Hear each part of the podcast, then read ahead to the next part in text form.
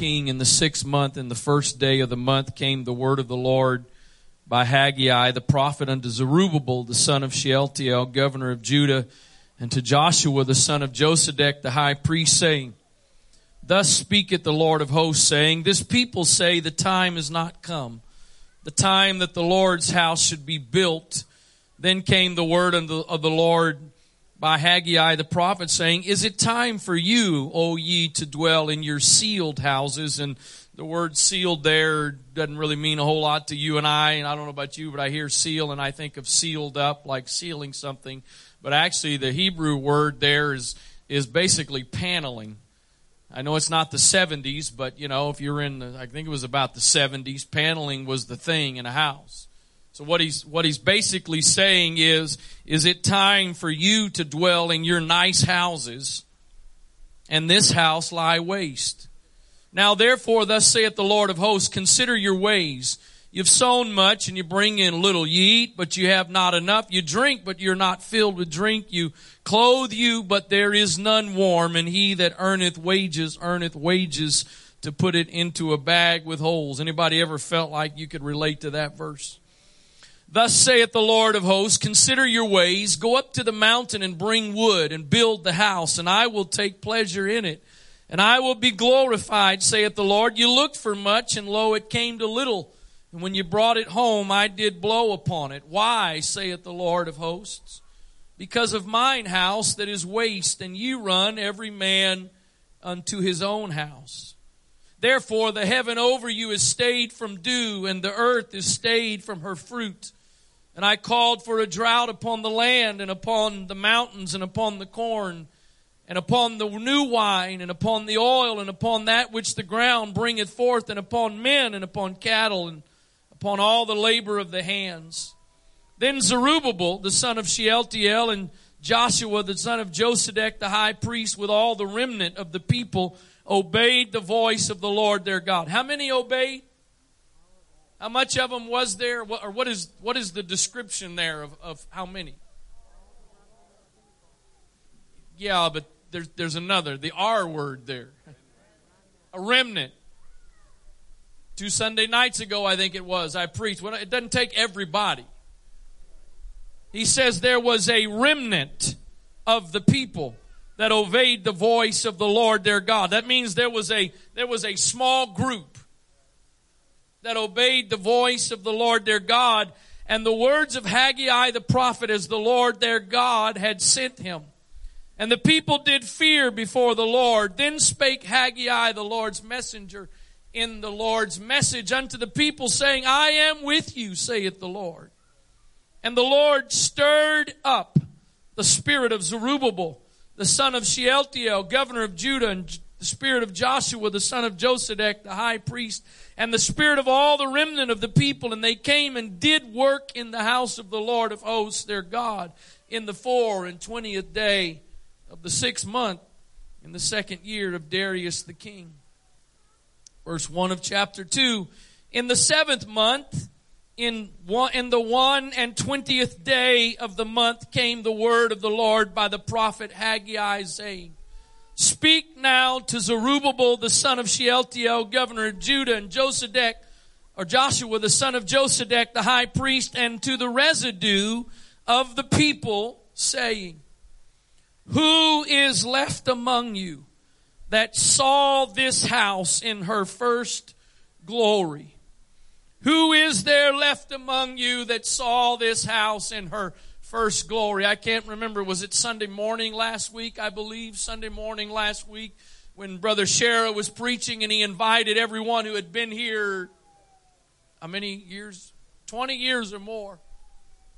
There's some of you that weren't here that morning because you were ministering or attending in other locations and you're here tonight.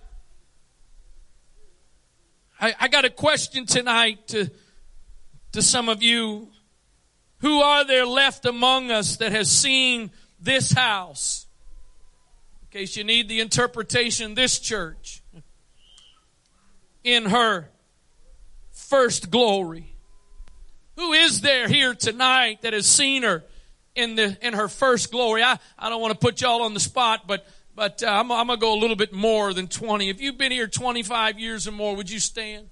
You've been a part of Antioch 25 years or more.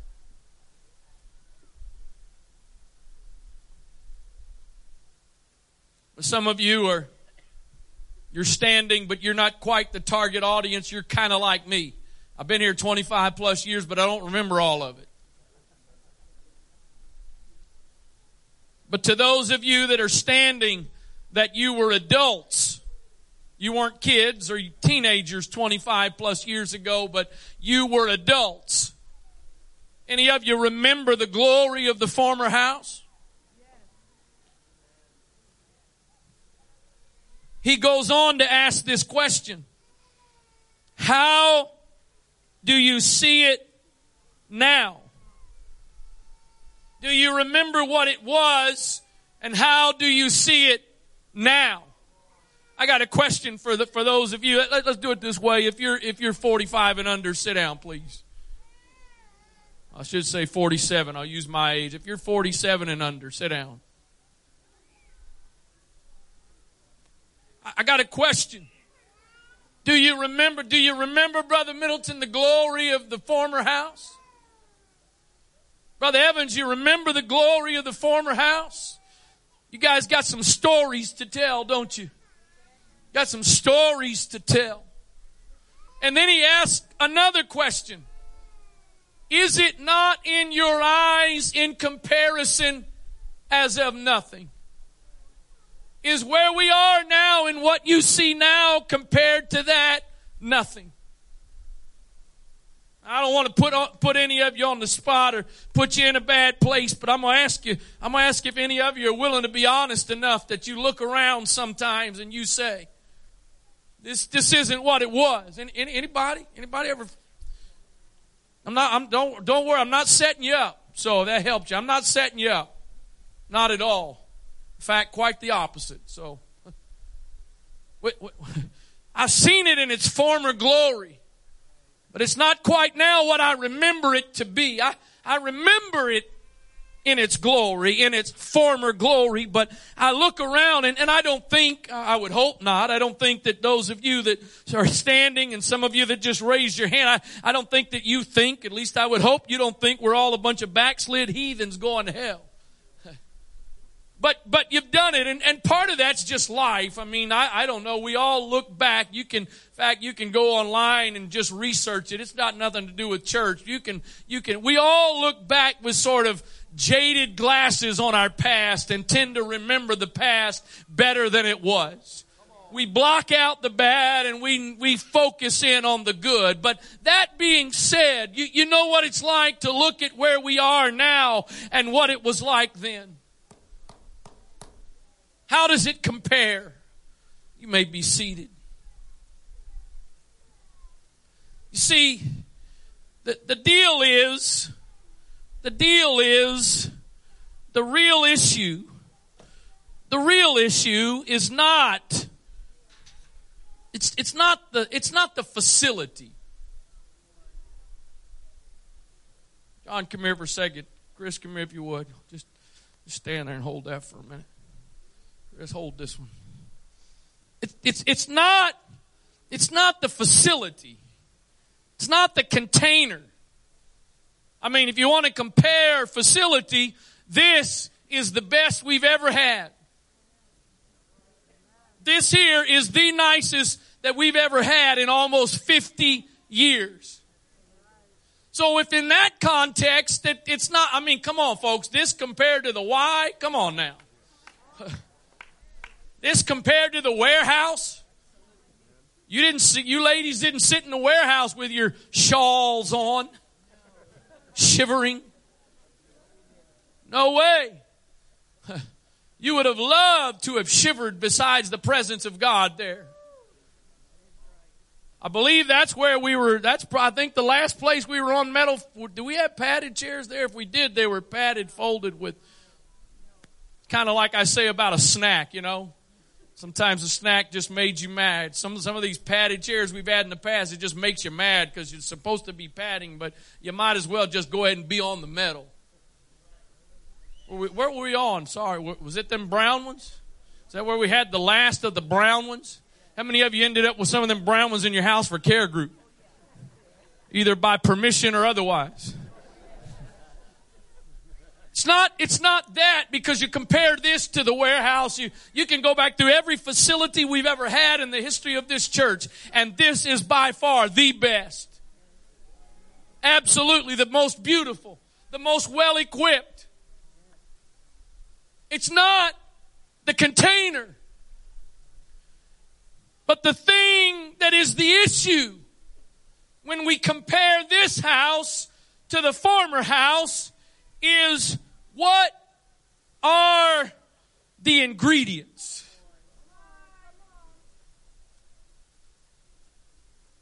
What are the ingredients? Put it in whatever container you want to put it in. The question is, do we have the ingredients? Put it in a nice dish. I think you can bake in this. Can you bake in this? Okay. If you can't, just say yes and repent. I, I, I, can I can bake brownies in this container, or I can bake them in this one. That when it's all said and done, it's going in the trash. Because ultimately it's not about the container. That's why we can meet here for church or we can meet in a YMCA or we can meet in a hotel facility or we can meet in a community center or we can meet any, you can meet outside under the sun, under the stars because it's not really about comparing the containers. The question is, when you look at this house and you look at the former house, how do the ingredients measure up? If I want brownies and I want good brownies, there are ingredients. I, I really wish I'd have gotten another, a better something to use because all this requires is the mix and a couple of eggs and the oil. You know as well as I do, some of you that bake or especially cook, there are multiple ingredients.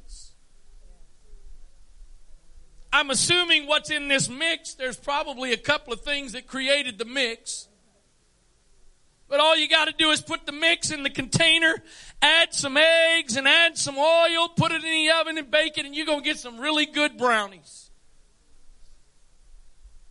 But if you really want the brownies the way they're supposed to come out, you don't, you can't skip or change the ingredients. Some of you are skilled enough bakers or chefs that you know. I, I've sat down at the table and at times my wife is taking a bite of something and she goes, Oh man, I forgot this or I left that out or I got too much of this. I, I've come tonight, I believe I've come with a word from God as we enter into a week of prayer and fasting and embark on a fall that I believe we are about to experience God doing some greater things than we've ever seen before. But I've come with a burden tonight. God started talking to me on Thursday morning at Apostolic Conference and I've come with a word I believe from God for this congregation tonight that when we compare the glory of the former house to the glory of the latter house, we've got to make sure if the latter house is, and I'll read it in a moment, if the latter house is ultimately going to have a greater glory than the first house, the ingredients must be the same. We, we, we didn't have screens in the YMCA. In fact, we didn't have screens until we started, I think, in the gymatorium.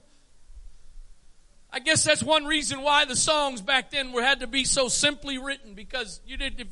I mean, nowadays you got to have a screen for most songs. We didn't have that. There were no lights. There was there was at at most at the at the Y there was an organ, drums, and I think maybe sometimes a bass player. There were no praise singers. There was no guitar.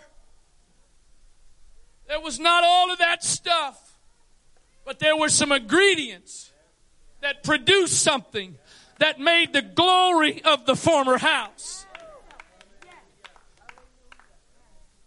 And so somehow, we got to make sure, Sister Gross, the ingredients don't change.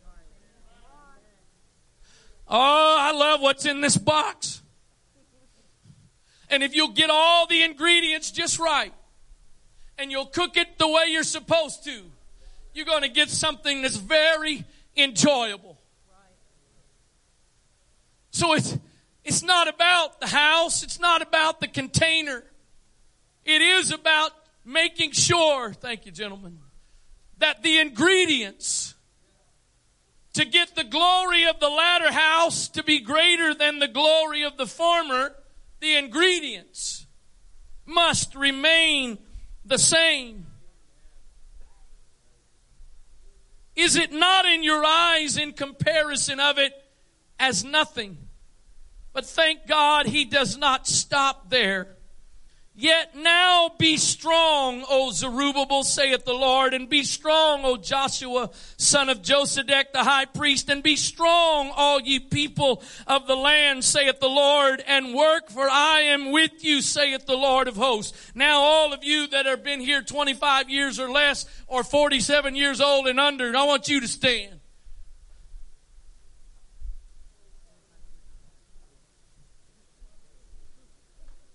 He, he says to those who had seen the former house, how does it compare? How does what you see now compare to what you saw then? Is it as nothing in your eyes? But now he speaks to the next generation and says, be strong.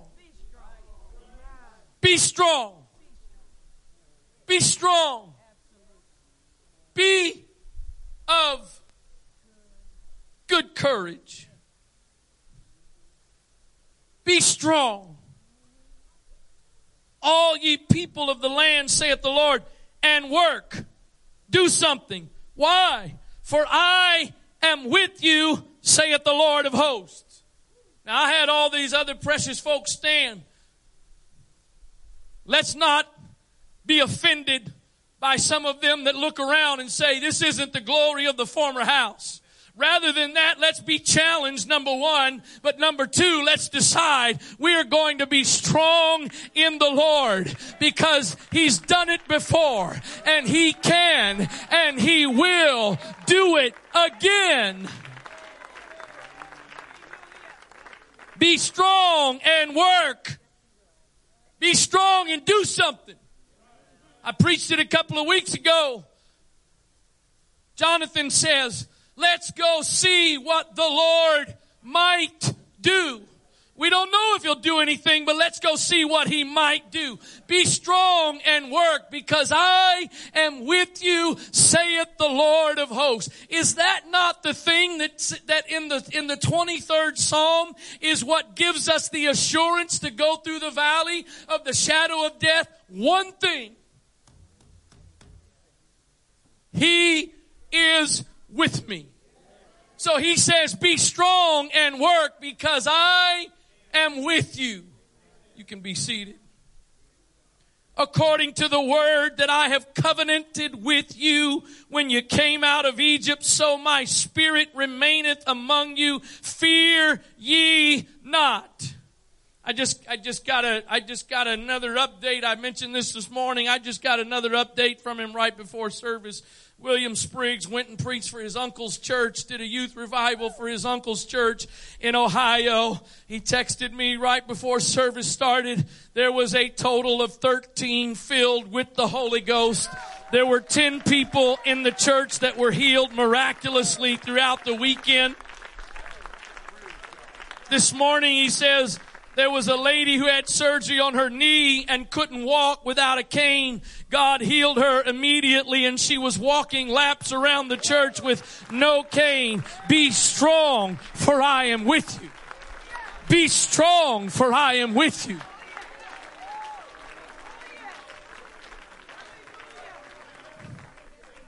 According to the word that I covenanted with you when I brought you out of Egypt. You know what?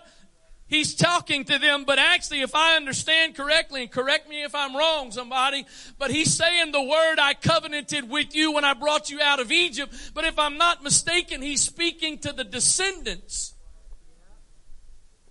And yet he's speaking to the descendants. Oh, Jesus, somebody get me, get this right now. He's telling the descendants that weren't there, Brother Bishop, you were there when that prophecy came. Anybody else was here when that prophecy came, but black dot on a white sheet and a couple of you were there. I was, I was there, but I didn't know I was there. A bunch of us weren't there when it was said. But according to this scripture, Oh, Jesus. It's just as much yours and mine today as it was to those it was spoken to the first time last back then. According to the word, I covenanted with you when you came out of Egypt. So my spirit remaineth among you. Fear ye not. For thus saith the Lord of hosts, Yet once it is a little while and I will shake the heavens and the earth and the sea and the dry land and I will shake all nations and, des- and the desire of all nations shall come and I will fill this house with glory, saith the Lord of hosts. I will fill this house with glory, saith the Lord of hosts. I will fill this house with glory, saith the Lord of hosts, because the silver is mine and the gold is mine, saith the Lord of hosts. Here it is, the glory of this latter house shall be greater than of the former, saith the Lord of hosts, and in this place, and in this place, and in this place. I mean that literally with regards to this place, but I mean that beyond this place is this four walls. In this place, this region that you and I have been called to reach, in this place will I give peace, saith the Lord of hosts. Message Bible says verse 9 this way, this temple is going to end up far better than it started out. A glorious beginning, but an even more glorious finish. A place in which I will hand out wholeness and holiness. You know why it is, Brother Bishop? That the glory of this house can be greater than that of the former house, and it doesn't make those today any more important than you because the ingredients. Oh, hallelujah. The ingredients are the same. The ingredients are the same. The ingredients are the same. I, I, I have heard many times, I, I don't know, sometimes I, you know, I, I, I believe there, I, I, I have no trouble keeping my mouth shut. I have no trouble. I have no trouble with all kinds of really good things to say rolling around in my mouth and never saying them. I'm not so sure that there's not some times when I was supposed to have, and probably in the future, where I need to press beyond what I'm comfortable doing and open my mouth. And, and I got to tell you, I, have I've heard Bishop, I've heard my dad say a number of times. I, I've heard him talk about, Brother Middleton, you've been in some of those times. I've heard him talk about the past and, and critique some of the things that he thinks were done wrong by himself. Not, I don't mean others. But I got to tell you, with whatever it was that, excuse the grammar, but with that, whatever it was, Sister Evans, that y'all may not have had in the 70s and the early 80s, we, with all of our brilliance, and all of our great ideas have yet to see that kind of glory. Oh, Lord, I don't know. Maybe I need to turn the live stream off and just get a little more comfortable. But here it is. I've heard him talk about all the things that if I'd have known this, if I'd have known that, I, I don't know, I, I, I, may be wrong on, on my numbers, but by, by the early 80s, this church was running close to 500 people, if I'm not mistaken, somewhere in, by the early 80s. That's within about 10 years. And here we are 20, 30 years later. Not very much more than that. Looking at all the different things we need and the new ingredients. Oh, help me, Holy Ghost.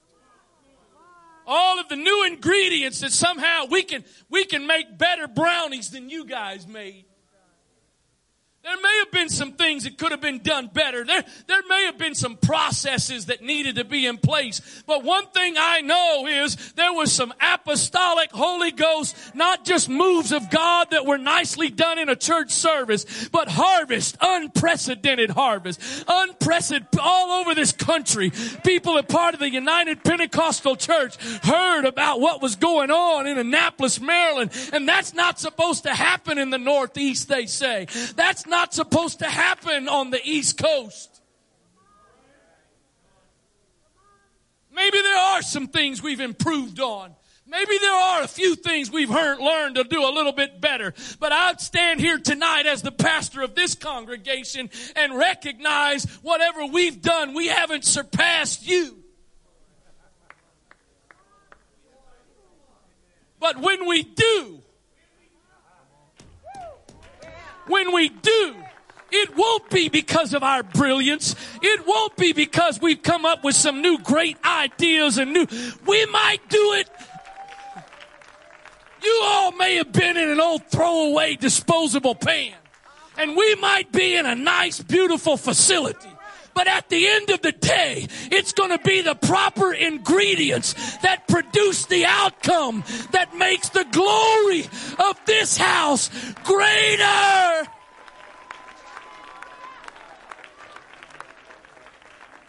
Greater than the glory. Brother Middleton, thank you. Thank you, Brother Middleton, for being sensitive to the Holy Ghost this evening. Thank you for tapping. He didn't know what I was doing. The only, there was only a few people that knew.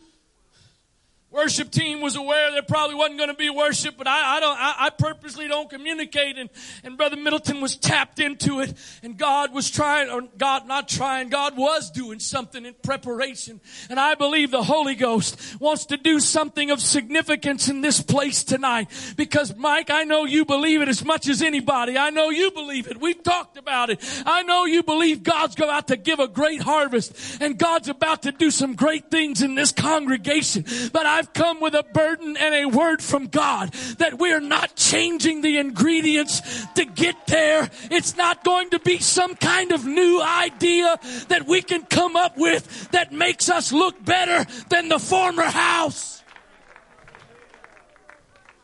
Jamieson, Fausset, and Brown says this the Jews note five points of inferiority of the, of the new temple versus the old. And here it what here the absence from the second temple. And here are the things. The glory of the current house compared to the former wasn't about the furnishings wasn't about the be- the natural beauty of it, but the things that they recognized that were missing was the sacred fire, the Shekinah or cloud of glory representing the presence of God in the sanctuary, the ark and cherubim, the Urim and Thummim, and the spirit of prophecy.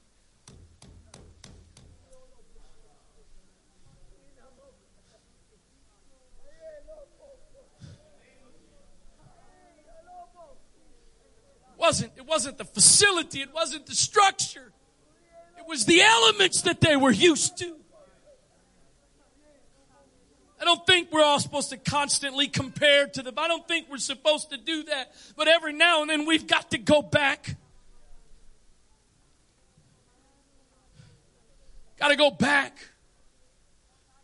Some of you know what it was like come in on a I, hope you hear, especially some of you folks that are in that previous category.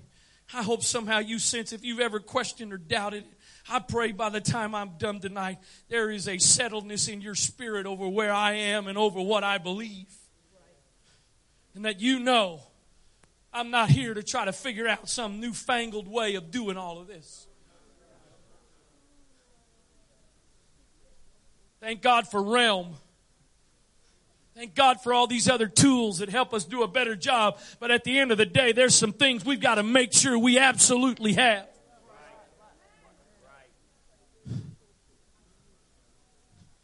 Oh, I don't maybe it happened other services, but the one I remember mostly was definitely on Sunday nights. I remember walking into this sanctuary when the when the platform was positioned right about over here at these at these uh, at these glass doors, and, and and and the pulpit would have been roughly somewhere uh, somewhere in this area right here, and and facing out and the seats were set up the pews four sections of pews were set up. And and, and it was fan you came in from the back corner over there and you'd come in on a Sunday evening and a lot of times, I don't remember when it started, but there was, there was brown folding, those good old brown folding chairs on the outside of the pews in a whole separate section on each side. And you'd come in on Sunday evenings and the lights dim. I don't know why we always have to pray with lights dim, but we do. Somehow it makes it all better. I don't know. Well, you come in with the lights dim on a Sunday evening and you weren't lollygagging in after church started and you'd walk in there and the thunder most, I know it probably, I'm, I'm probably romanticizing a little bit, but that's all right. I'm getting old. You'd walk in and on that side over there, back, back where the bathrooms are, that's where the men, I don't know how it happened, but that was the men's side. And there'd be a lot of men that were in us. They were marching around those brown chairs, praying in the Spirit, praying in the Holy Ghost. And then over here on this side, right over in here, I don't know how it happened, but this was the ladies' side. And you'd walk in to a dimly lit auditorium on a Sunday. God help you if you've never been in an apostolic church before but you'd walk in on a Sunday night and it wasn't people, and there's nothing wrong with fellowship. Nothing wrong with, we need fellowship. We need fellowship. We need it. But you'd walk in on a Sunday night to an ingredient. There was an ingredient. There was a necessary component of getting the proper outcome.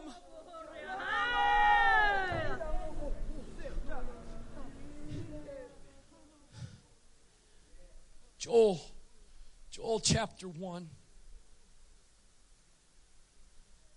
Joel 1, verse 1.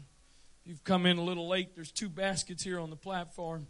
If you'd like to be a contributor sowing into the apostolic conference that just took place, probably 200 plus thousand dollars of expenses and we've been a part not only bishop teaching but this church giving if you feel led of the holy ghost welcome to bring it at any point Joel chapter 1, verse 1. The word of the Lord that came to Joel the son of Pethuel. Hear this, ye old men, and give ear, all ye inhabitants of the land.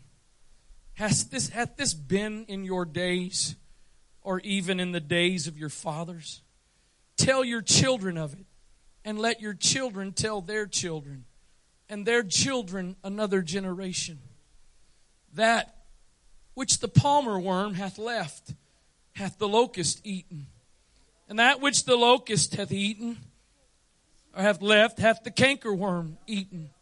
And that which the cankerworm hath eaten, the caterpillar has eaten. Adam Clarke says this with regards to that which the palmer worm hath left. Here he begins to open his message and the words he chooses show that he is going to announce a devastation of the land by locusts and a famine consequent on their depredations. What the different insects may be, which he specifies, is not easy to determine. I shall give the words of the original with their etymology. The palmer worm comes from the same root to cut short probably the caterpillar or some such blight from its cutting the leaves of the trees into pieces for its nourishment. So the palmer worm is to cut short.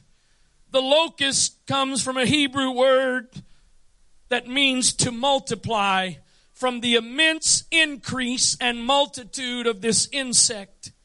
The word cankerworm comes from a Hebrew word that means to lick or lap with the tongue.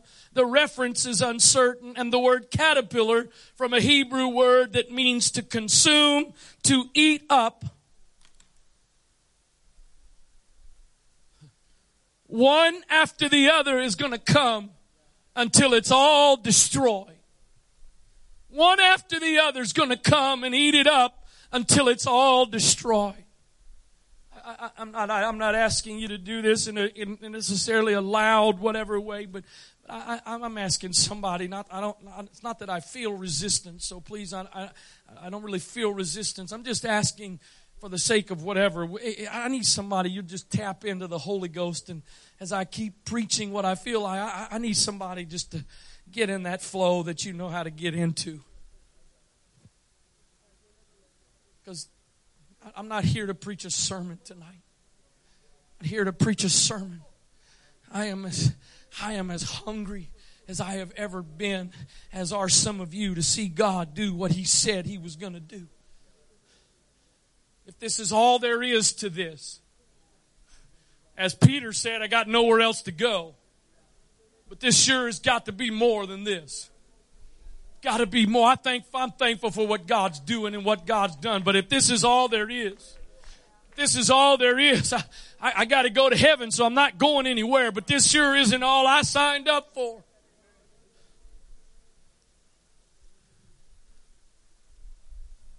That which the palmer worm hath left. That means the palmer worm's already been devouring. But what he left, the locust has eaten. And what the locust left, the cankerworm has eaten.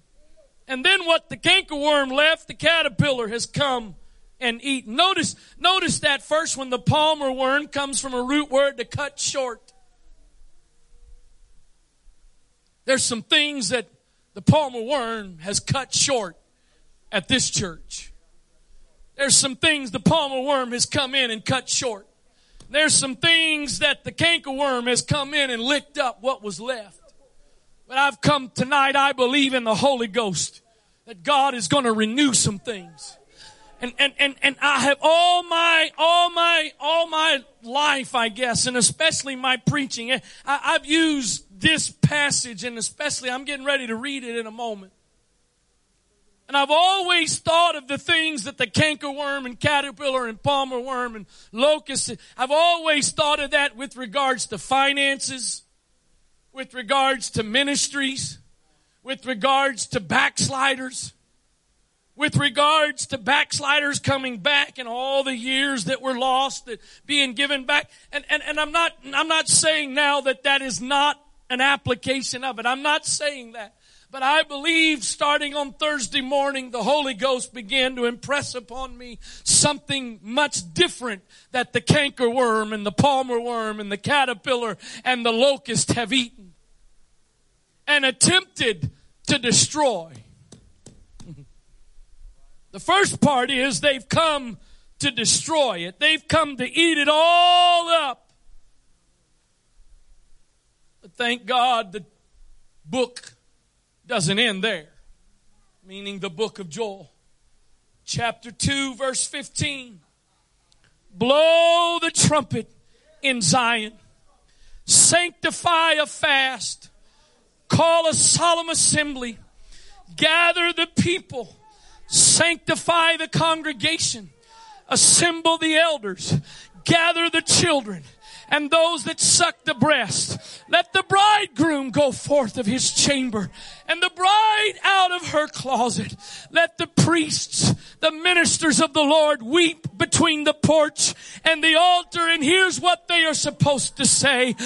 Spare your people, O Lord, and give not your heritage to reproach that the heathen should rule over them. Wherefore should they say among the people, where is their God?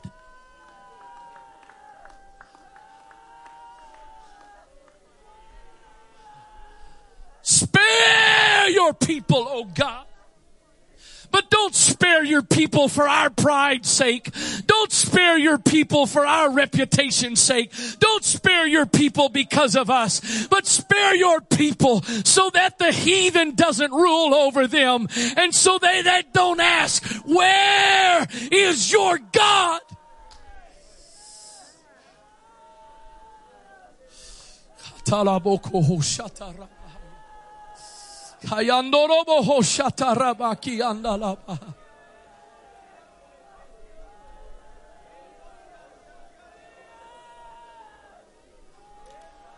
Brethren, notice in the context of this, in the context of that, when he's speaking to the priests, he's speaking to men. He's speaking to men and to the men, he says. To the men, he says, weep between the porch and the altar. We know the ladies know how to weep.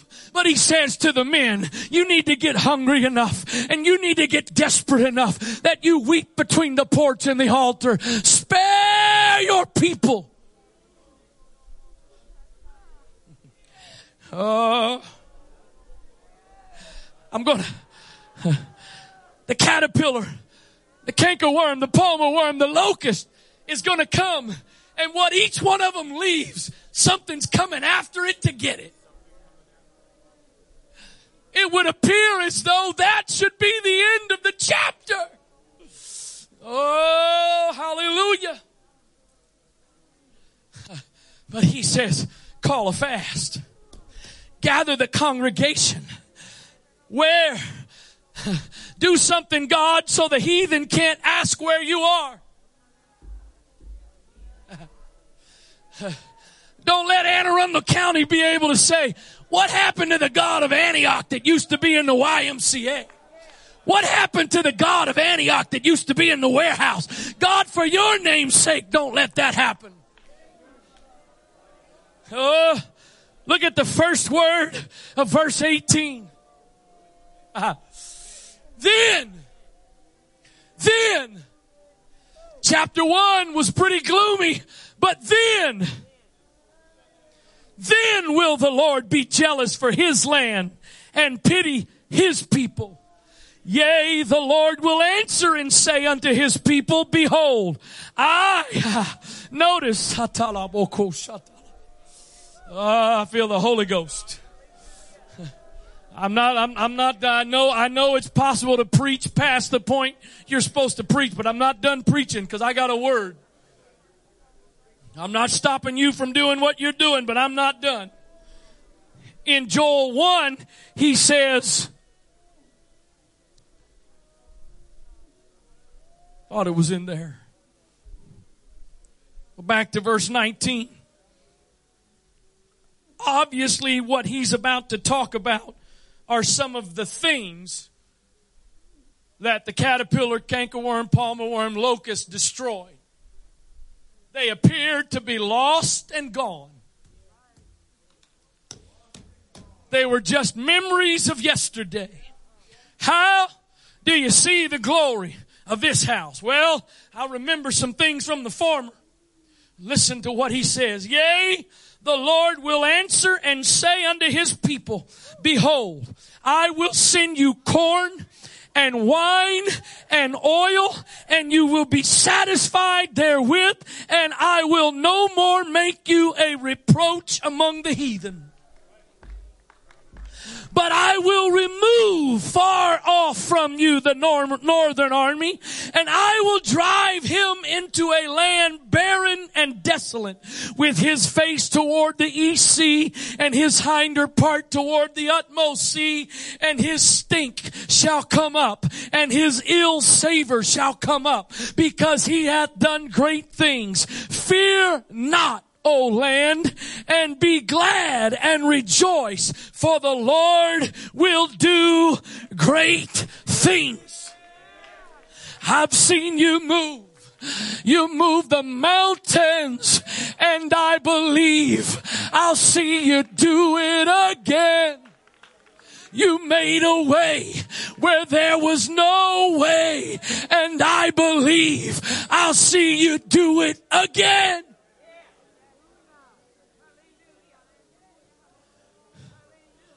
I will do great things. Be not afraid, ye beasts of the field. For the pastures of the wilderness do spring. For the tree beareth her fruit. The fig tree and the vine do yield their strength. Be glad then, ye children of Zion, and rejoice in the Lord your God. For he hath given you the former rain moderately. How was the former house? Well, in all of the glory of the former house, it was just moderate rain. In all of the splendor of the former house, it was just moderate rain.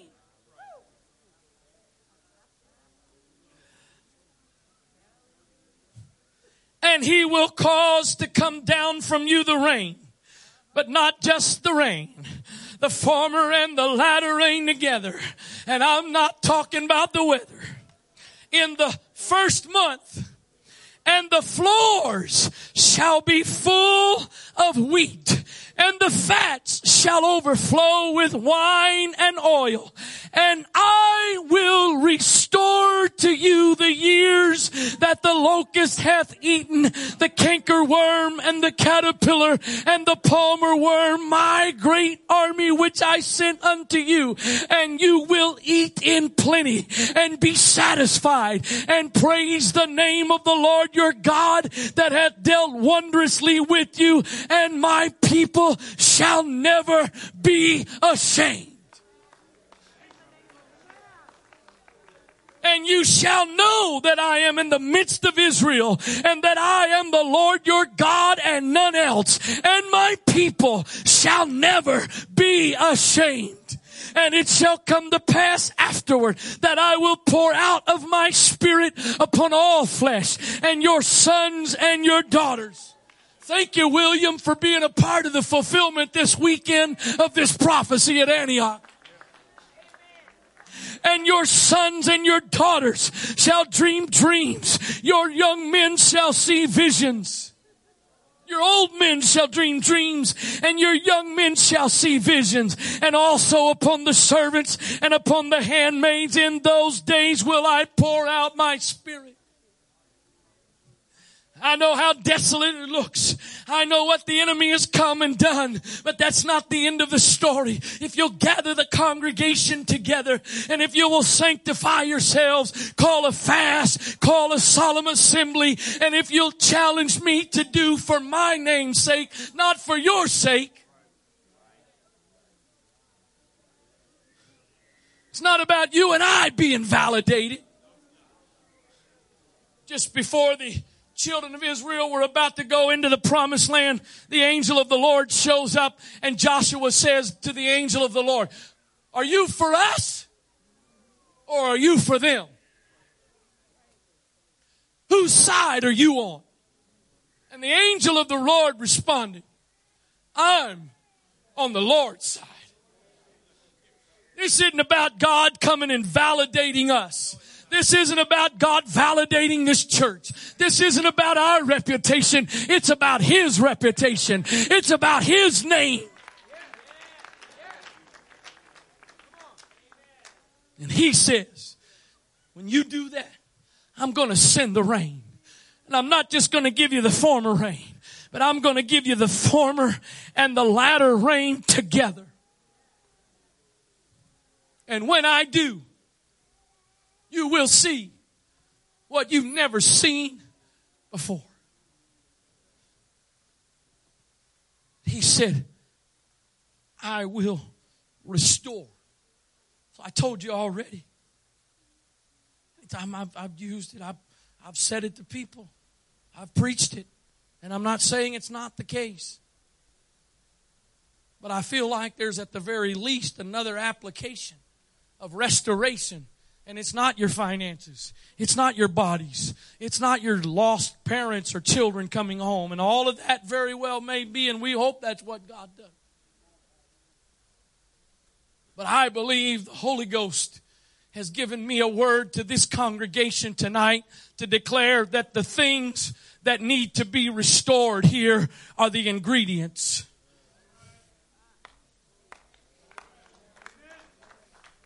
The things that need to be restored are the ingredients.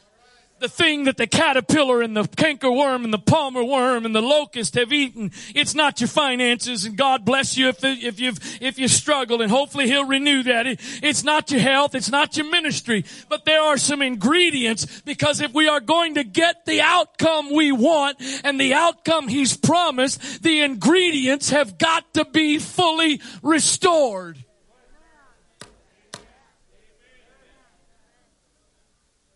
And so, I am not telling you that this is all there is. In fact, I'm pretty sure it's probably not. But there are five things that the Holy Ghost has laid on my spirit to declare here tonight.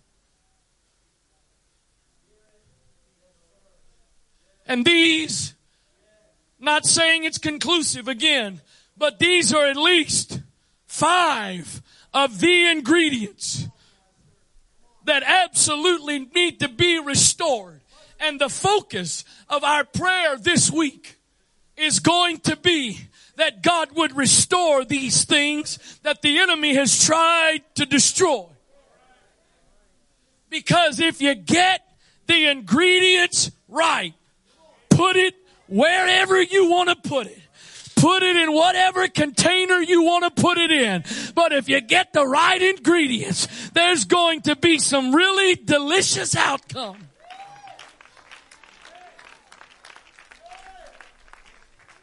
So here we go. The first two, I don't know about the last three, but the first two I believe are in order of significance and importance. I'm not saying the rest is or isn't, but I believe that the first two are. And the first thing the enemy has tried to eat and destroy that we are going to believe that God is going to restore is doctrine.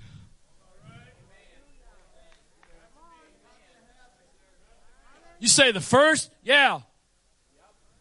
What about prayer? That'll be the second. Shouldn't that be first? No. Because if you don't put the house on the right foundation, if you don't build on the right foundation, you may build, but it won't last. You got to get the foundation right. Brother Wright, I don't know if I believe that. Well, let's just see about that. Acts 2.42. What is the first thing they continued steadfastly in? They continued steadfastly in the apostles' doctrine and fellowship. But the first thing was doctrine. Prayer wasn't the first. It's there. Hello? It's there, but the first thing they continued in was the apostles' doctrine. Second Timothy 3:14 but continue thou in the things which hath, thou hast learned and hast been assured of knowing of whom thou hast learned them and that from a child thou hast known the holy scriptures which are able to make thee wise unto salvation through faith which is in Christ Jesus. All scripture all scripture. Not just the red letters I said it recently about this guy I heard that he had a, he had an encounter with, he died and had an encounter with Jesus. And in his encounter with Jesus, Jesus told him, all you really need to focus on in the Bible is the red letters.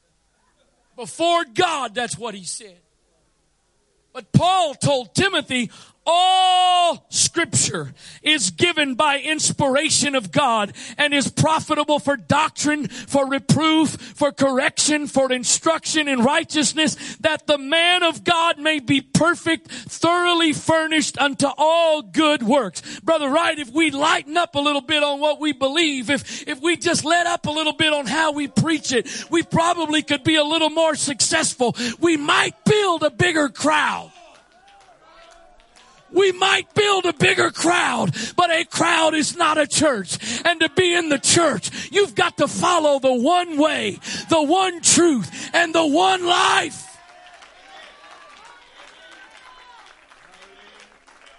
That's, that's, that, that's, that's, that's judgmental, Brother Wright? Jesus is all about love. God is love. You are absolutely right. God is love. He is. Brother Morgan preaching on Friday night at the Apostolic Conference stated the enemy can imitate miracles. That's why we don't use the miraculous to, to be the final stamp of approval that it's God. The enemy can imitate miracles. One simple example. Moses throws his rod down, it becomes a snake. Pharaoh's magicians throw their rods down, they become snakes.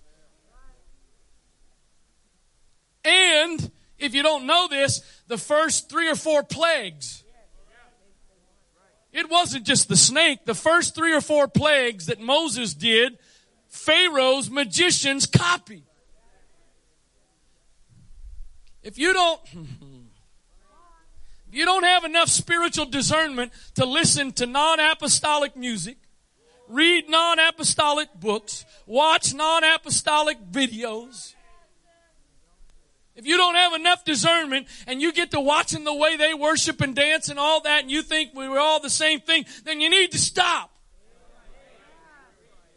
Because it's not our dance. It's not even our tongues. It is the Word.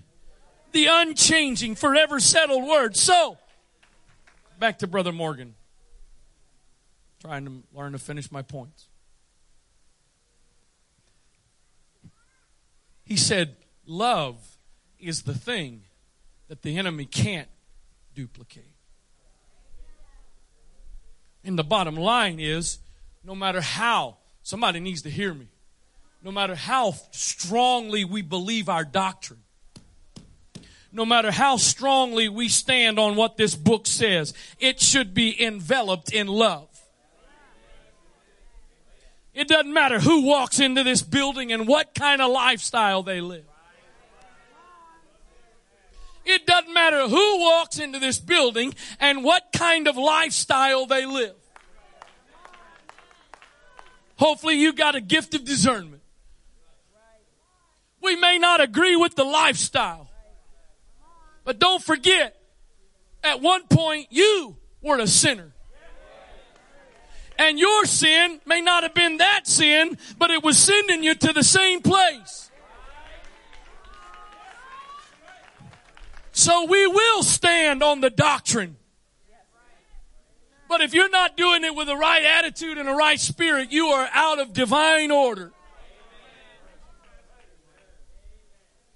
But the foundation has got to remain the same. There's not another foundation that needs to be laid. The foundation doesn't need to be dug up and relaid. It must remain.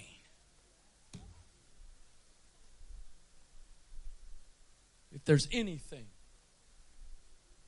that an enemy has tried to eat away at, it's our doctrine. I was just told recently we know that we ought to what some of the things we believe completely isolate us from the rest of Christianity. I can't help that. I'm not going to determine what I believe based on popular opinion. I am not going to base what I believe the Word of God says to be truth based on what the majority do or do not do. I can't help if the majority of Christianity will tell you all you got to do is accept the Lord as your personal Savior. Jesus said you got to be born again of the water and the Spirit. And when I study that out and find the application, the very basic application of that is you got to repent. You got to be baptized in the name of Jesus Christ. Not in the titles, but in the name of Jesus Christ for the remission of sins. And then you got to receive the Holy Ghost. And the only thing we can see is the constant, consistent uh, evidence throughout Scripture is speaking in other tongues. Brother Robinette, who is a missionary, bases out of Vienna, Austria, but is over German speaking nations, told Thursday night, he preached Thursday night at Apostolic Conference, and he told story after story. There are literally, there are literally Trinitarian denominations overseas that are calling and saying, Tell us what you believe. We want that. There was a, he had a bishop of, a, of, a, of an organization that's got over 2,000 ministers that came and sat down with him and said, Is this, this what you're saying? Yes. This is what you believe? Yes. I remember they told several stories, so if you go back and listen or if you were listening and I mix them up a little bit, forgive me. But they had I believe it was that bishop he was sitting at a table with in a restaurant telling that story to. And he finally looks at him and said, I want to be baptized in Jesus' name now.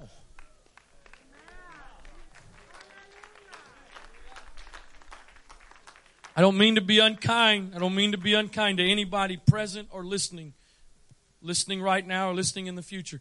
But I have not, I'm 47 years old. Not one single time in my entire life have I heard every, have I heard anyone who has come up with a revelation of the Trinity on their own. Never heard it. But I have heard multiple stories. In fact, there was one of the, one of the men that was there as one of the home missionaries this past week was from the Congo and was a former Trinitarian but he was studying his Bible and realized there's something else. So I declare to you tonight, especially to those of you that may not have seen the glory of the former house. We're not going to get greater glory in the latter house by getting rid of the ingredient of our doctrine. Right attitude, right spirit, absolutely. Treat people with kindness and respect, Absolutely. But let go of it or compromise it? No way. The second ingredient, and again, I believe these two are in order. And all, again, I'm not saying these are all there is.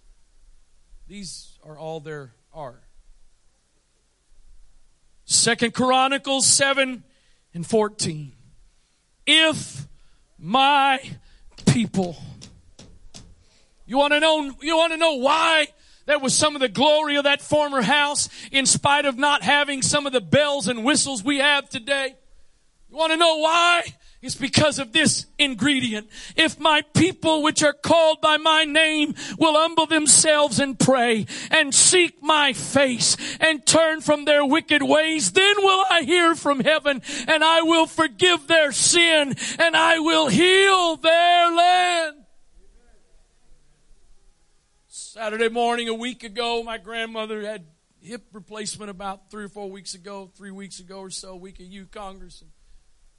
Week ago Saturday morning, she was trying to get from the bed in her living room to her chair, and she fell in the process and fell on her good hip. My aunt texted me, and I went over there to check on her and also pray for her. I'm going to tell you something. One of the most intimidating things I've ever done in my life and I've done it a couple of times now, is pray for my grandmother. First time was just a couple years ago. She was sick. She called me. I, I want you to come pray for me. I walked in there to her little apartment. I'm thinking, my, what in the world am I doing here praying for her? You could just, you, you just could. It was in the, it was in the, it was, you, you could cut it with a knife. I pray, but I don't pray like you pray. I pray, but I don't pray as much as you pray. I went over there and I prayed for her. We were sitting there talking. I don't even know how it happened. She just got to sharing some things. She made this statement. I got my phone out and I put it down. We depended a lot more on prayer when I got saved, and we saw many more miracles.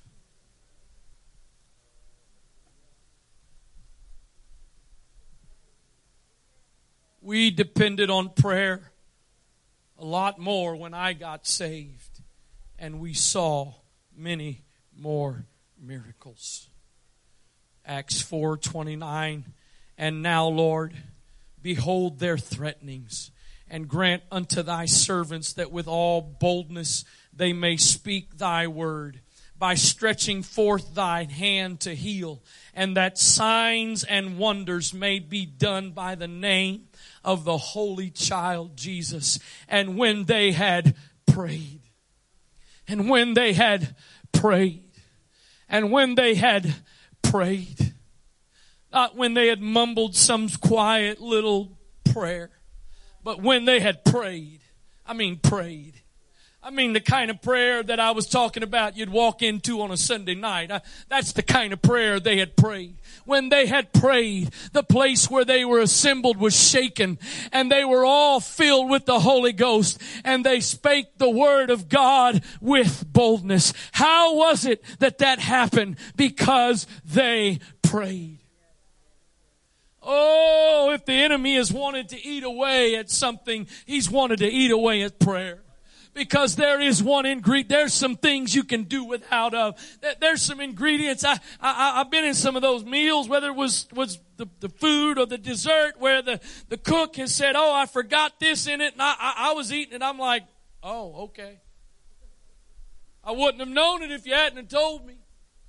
But if you say you forgot it, so be it. Because there are some ingredients that if you leave them out, it's not that they don't have a place, but the effect is not as significant. But there are some ingredients that are absolutely essential. And these first two are absolutely essential. If my people, which are called by my name, will pray.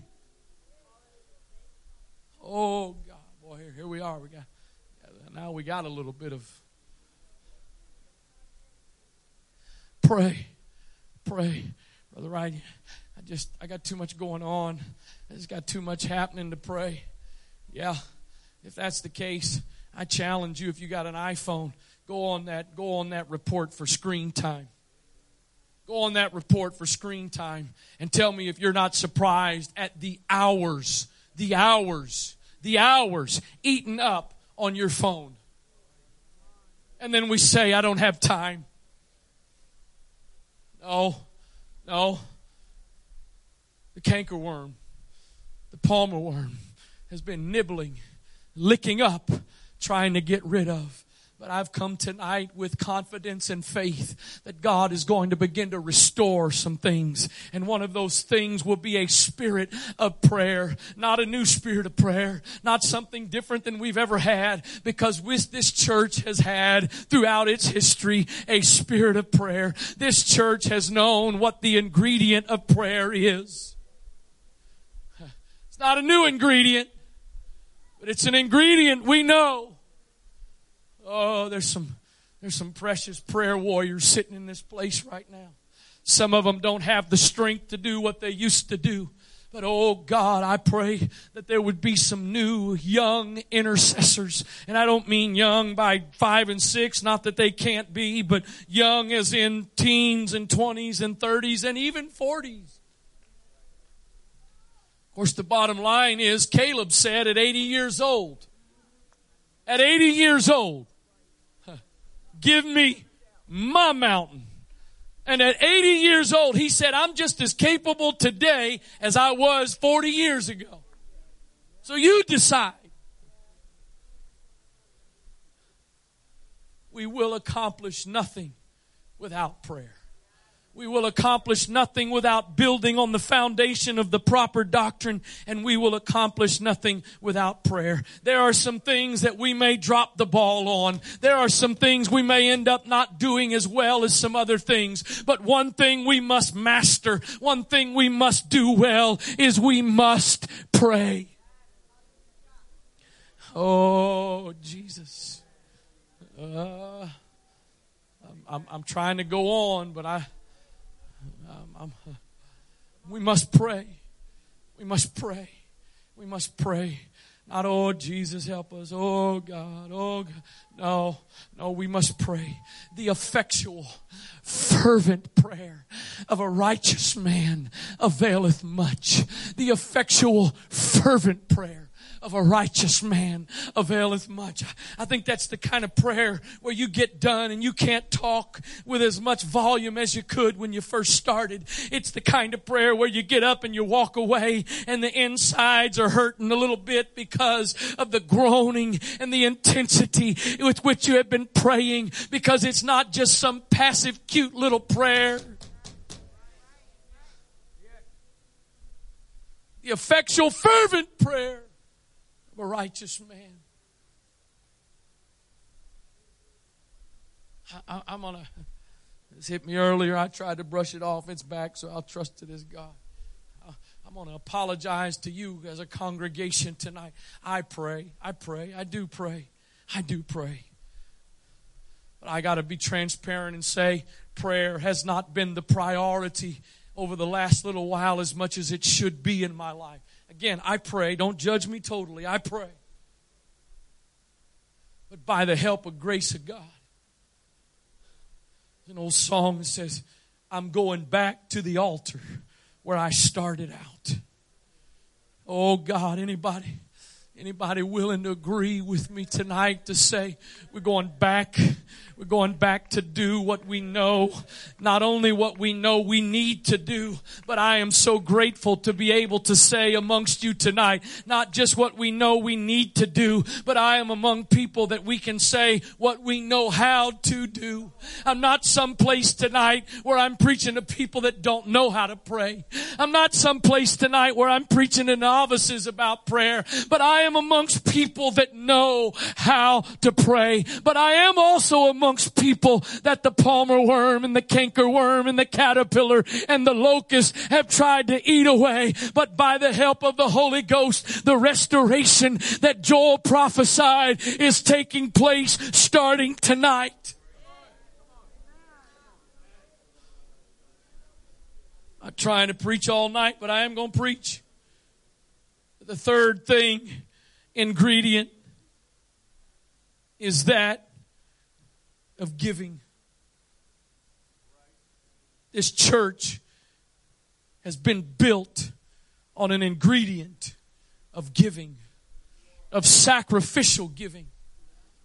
Malachi 3:10 you know it well most of you bring all the tithes into the storehouse that there may be meat in mine house and prove me now saith Prove me now herewith, saith the Lord of hosts, if I will not open you the windows of heaven and pour you out a blessing that there shall not be room enough to receive it.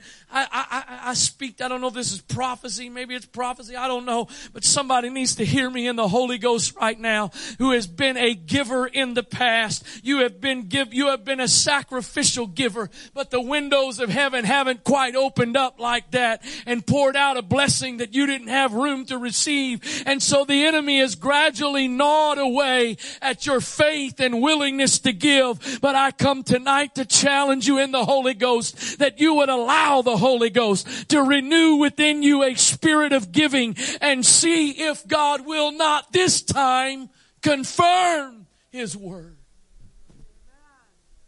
Second Corinthians 9 and verse 6, but this I say, he which soweth sparingly shall reap also sparingly, and he which soweth bountifully shall reap also bountifully, every man according as he purposeth in his heart. So let him give not grudgingly or of necessity, for God loveth a cheerful giver.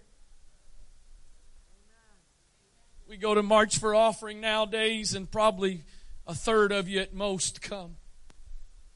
Oh, wait a minute, brother, Wright? You expected us to come? You haven't told us that. I guess you're not a cheerful giver. Y'all liked it when I was on other people. Cheerful giver doesn't have to be prodded. Our wonderful ushers have talked to me a couple times, brother. I did, this is this is chaos when we go to march, and and I know it's chaos. And I keep wanting to give instructions, but I also keep being challenged in my spirit not to. Because I watch too many people that just sit and do nothing. I don't care if it's a penny. I don't care if all you got's a penny. Sow something. Well, it's embarrassing. Is it, is it really? How embarrassing was it with, with the woman with a one mite to go walking up to put her offering in when all these rich people were dropping in big bills? But when they walked away, the Lord turns to the disciples and says, She gave more than them because they gave what was excess, but she has given out of her necessity. As it is written, he hath dispersed abroad. He hath given to the poor. His righteousness remaineth forever. Now he that ministereth seed to the sower, both minister bread for your fee, food and multiply your seed sown and increase the fruits of your righteousness. Oh God, restore in us the perspective that the things, whether it's our finances, our time, whatever the resources are that you've blessed us with, that those things are seeds. They are not all for our benefit to be consumed on ourselves. I was just told a couple of nights ago at the Apostolic Conference, Pastor told me, and I'm not going to give any specifics out of respect. I wasn't told in confidence, but just out of respect. He said, See that guy over there? I said, Yeah. He said, He there's a certain thing he does with his giving, certain commitment he's made. He says, between last month and this month, guess how much he's about to clear? Guess how much money he's about to make? I'm like, I don't know. He's about to make one hundred thousand dollars. Well, I'd like to make a hundred thousand. Yeah, but the problem is you'd consume it on yourself. I've heard people say, Well, Brother I just want you to know my, my, my payday's coming, and when it does, I'm going to bless the church. If you won't bless the church right now, you're not going to bless the church then. If you won't bless with what you got to give now, you won't give it then. Brother Wright, it, it, I, I, money, I hate preaching about money. I hate preaching about money. I hate preaching about money. I won't be labeled, but the bottom line is it's in the book. Brother Dylan put up numbers on the screen the other night. How many times love was mentioned and a couple other things, and and and the the, the I forget which the heaven or I don't remember three or four words. The most one of them was mentioned was three hundred and something times, and then the word giving is mentioned over two thousand times. He said in Scripture. He says, "I'm going to give you seed to sow." But if you'll sow the seed that I'm giving you, I will also give you food. I will also let you benefit by what I'm giving you to sow.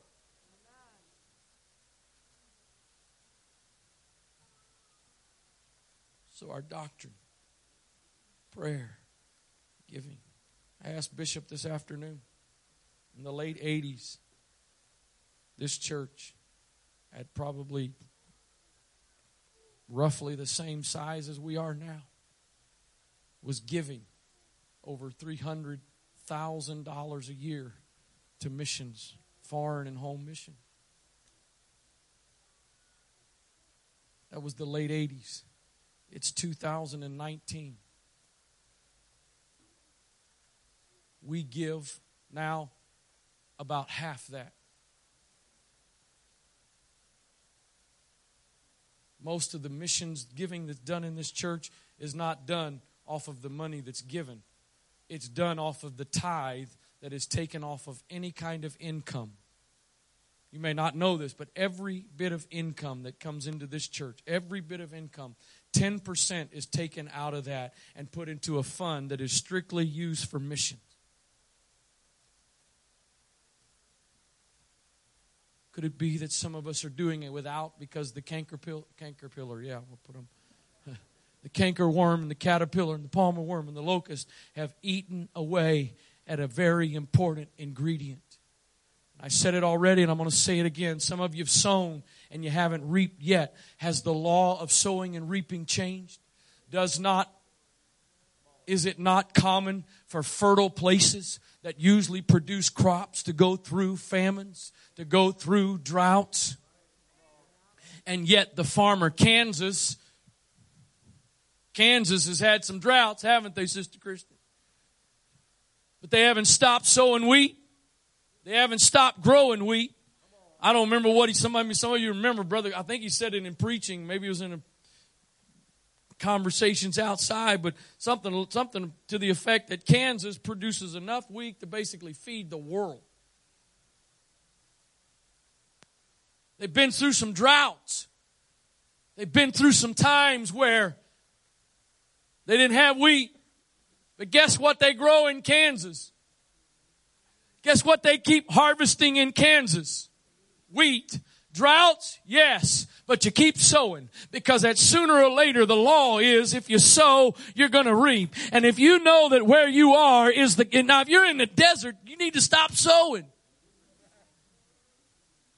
You need to find the right place, but when you're in the right place, there may be some times that you don't get the harvest. But if you stay there and you keep sowing, God is not unfaithful to forget your labor of love, your labor, your, your seed that you have put in the ground, and whatever you sow, that will you reap.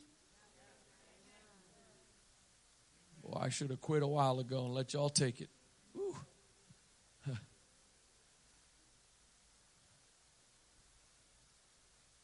Number four, an ingredient that's been a part, no doubt, one of the significant ingredients that has caused some of the great harvest that we have had is a passion to reach lost souls. Not a church growth effort, not a program to try to just get church members to increase, but a genuine burden and passion for the lost. Luke 14, 23, and the Lord said unto the servant, Go out into the highways and the hedges and compel them to come in, that my house may be filled. Second Corinthians 5 and 9, wherefore we labor that whether present or absent we may be accepted of him. For we must all appear before the judgment seat of Christ that every one may receive the things done in his body according to that he hath done, whether it be good or bad. Knowing therefore the terror of the Lord, we persuade men, but we are made manifest unto God and I trust all also are made manifest in your conscience. I, I got to question those of you that were in the, the, the, the revival at the, the Y and the revivals at the warehouse. What, what were the, what, Brother Evans, what were the programs you guys used back then to have that harvest? Brother Bishop, what were the programs you guys organized and did to have all of those souls get saved? You know what the program he said was? Wasn't a program, it was ingredients. He said, We prayed and we fasted. Oh, I know someone. You got to do more than pray and fast. Absolutely, you do. But you can do all kinds of things without praying and fasting and nothing happen. But if you truly pray and fast, oh Lord, my, my flesh is regretting I didn't give an altar call 20 minutes ago. I said my flesh. There's a lot of things you can do to try to produce. But if you truly pray and you truly fast, you're not going to sit around and do nothing you're going to be compelled because the more you truly pray, the more like Him you become. The more you truly pray, the more He impacts you. And there's little that impacts Him more than the desire to reach a lost and a perishing world. Wasn't programs. Was there outreach and evangelism? Sure. Did they do some organized door knocking? Maybe they did. But that wasn't what produced it. What produced it was an ingredient that recognizes I'm thankful that I have experienced the salvation of the Lord. I know I'm only here by the grace of God. And the best way to show my thankfulness to Him is to show somebody else there is a way that is better than the way you've got not.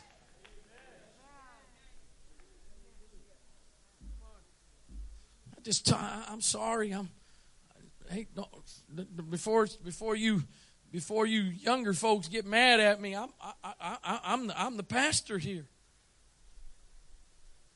I just told you our giving is not what it used to be.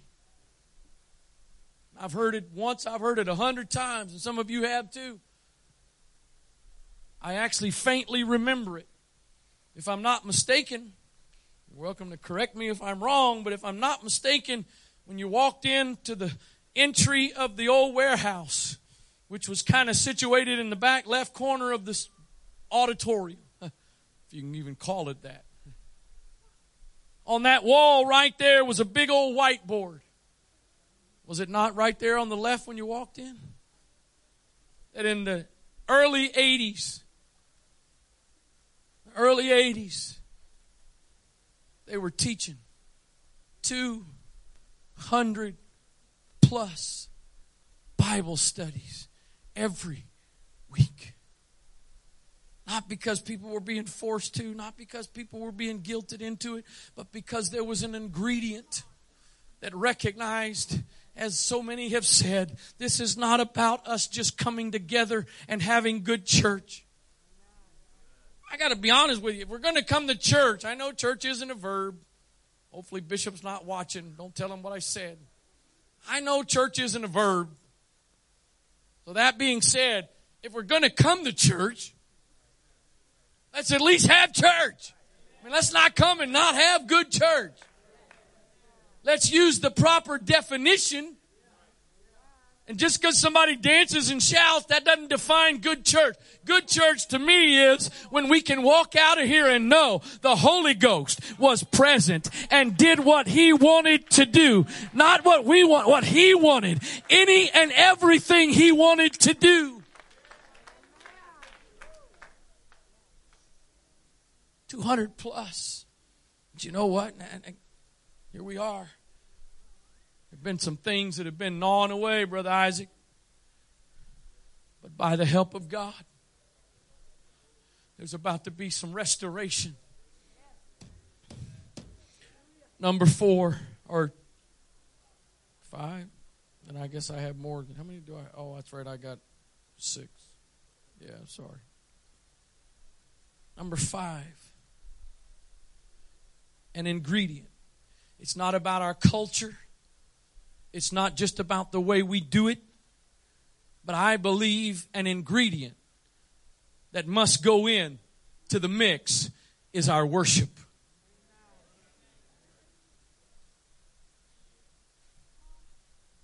Psalms 22 and 3, but thou art holy, O thou that inhabitest the praises of Israel. You want God to show up, you got to give him some place to sit. And the seat that God likes to sit on is the seat of our praise and our worship. Psalm 76 and verse 1. In Judah is God known. In praise is God known. It's not just about tradition or culture or the way we do it that we start most of the time with singing and worship. It's because we enter His gates with thanksgiving and we enter His courts with praise because it is in praise where God shows up. Psalm 149 and 1, praise ye the Lord. Sing unto the Lord a new song and his praise in the congregation of the saints. Let Israel rejoice in him that made him. Let the congregation of Zion be joyful in their king. Let them praise his name in the dance and let them sing praises unto him with the timbrel and the harp the only thing, the only thing that specifically says to do to praise the name of the Lord is the thing most of you never do. Praise the name of the Lord in the dance. I know some of you don't, you don't have a lick of rhythm in your body. I know that because I've watched you try to dance and you're on one foot for three times and the other foot for one, and then you're, and then, you know, and then. And then there's others of you. Oh, my. Ooh, you got it. Mm. Some of you, don't matter how fast the song is, you got the classic Antioch two step. You can do that two step to, to, to the fastest song we got, and you can be singing the slowest song we got, and you don't change one bit. Because you get it going and that's all you know. That's, you, that's, that's the best you can do. That's all right. He didn't say how you danced. He didn't say do it with rhythm, do it with elegance. He just said praise the name of the Lord in the dance. See, here's the thing, and you hear me. I was asked this question recently. It's probably, I don't think it's an exact quote of the question that was asked. And we've got some guests here tonight. Should we be, should we be cautious or mindful of the way we worship in light of our guests. Hear ye, hear ye, Antioch Central. Our worship and our praise, the degree to which we do what we do, should not, should not be changed one bit by the fact our guests may think we're crazy. I've said it many times and I'll say it many more.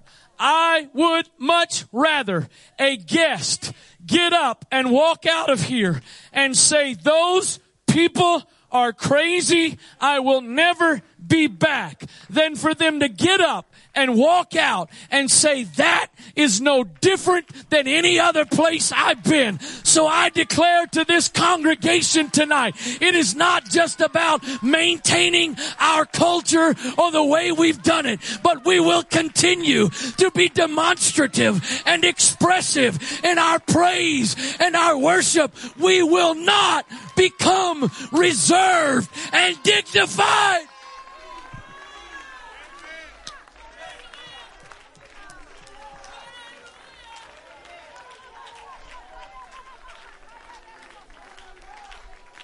I do my best to be honest and I'm going to be honest and transparent. There are still plenty of times, especially on a Sunday morning. Old brother Lewis will be one of them. He'll be sitting down, hardly doing anything. All of a sudden, he gets up and takes off. Woo, woo. I'm like, oh God. Oh Jesus. I got flesh like you have. I got flesh just like you have. But I also know when I look back to the former house, when I go back to the former house, it may have been different songs. It may have been different instruments, but at the, at the end of the day, we were not reserved and restricted in our worship. Whatever else we do, we must continue to have an ingredient of praise and worship.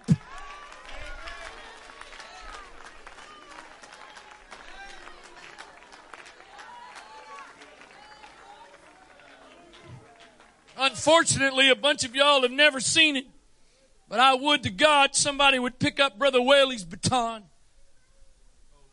wasn't uncommon. Wasn't uncommon at all. Not every service. But pretty frequently you look up and you watch him closely. Next thing you know, you see him. he starts staggering around. Pretty soon after that, he'd start laughing. Yeah. Some of y'all never been drunk on the Holy Ghost. Not saying you have to be. You don't have. Not saying, not saying that ever has. I'm not saying that has to happen. But would to God, if it happened in the former house, I think it ought to happen in the latter house. Especially for some of y'all. Now he knew what it was to be drunk on the old wine. Some of y'all don't know what that means, but you can learn how to get drunk on the new. It all started that way and it's going to end that way. These men are not drunk as you suppose. Notice, in case you never noticed it, he did not say these men are not drunk. Oh, hallelujah. He didn't say these men are not drunk. He said these men are not drunk as you suppose because it's only the third hour, but they are drunk on something. They're drunk on some new wine.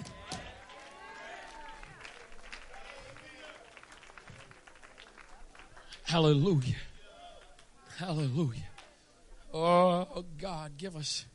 There, there, there, I won't call them, but there's a few names I can mention.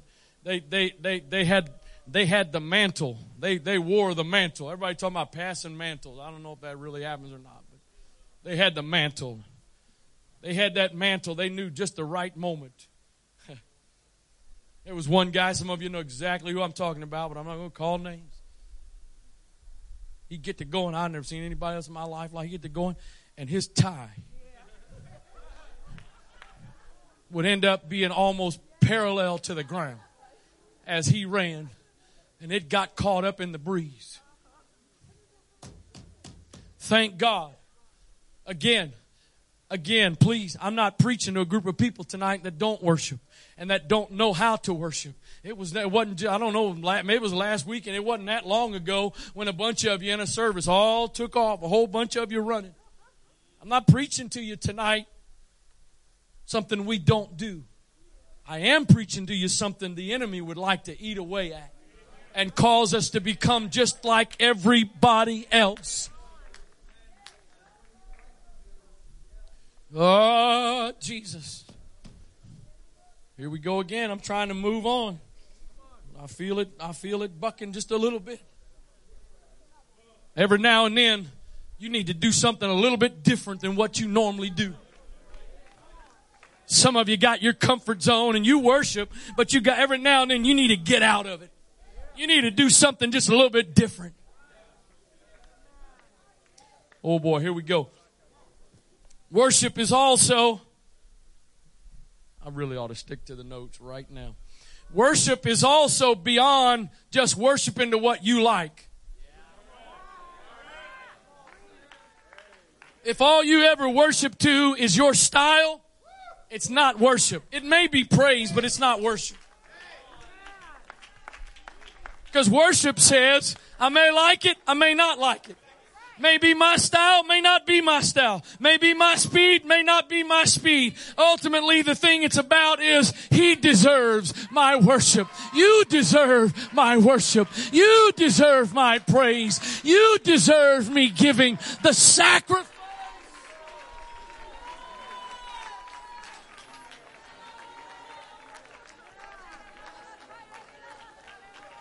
Anybody can worship when it's their song. Anybody can worship when it's their beat. Anybody can worship when it's their style. But how about when it's not? Is there still something inside of you says, I bless the Lord at all times. His praise shall continually.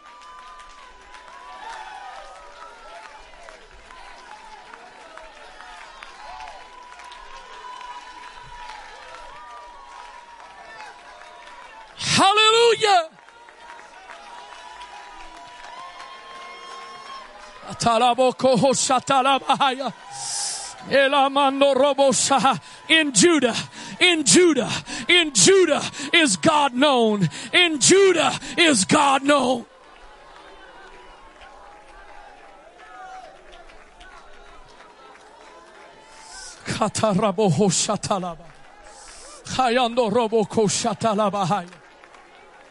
We, we did it this morning.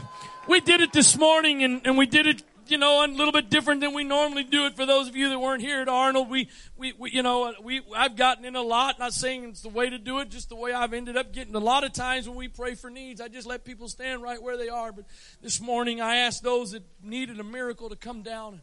But you know what? The, the problem, the problem with that is, and we need to do that, we're going to keep doing that. But the problem is when you do that, what are you thinking about? Don't sit too far back if you got a need and get invited because that's longer for you to think about the need. Because as you're walking down to the front because you have a need, you're thinking about the need. It's a whole lot easier.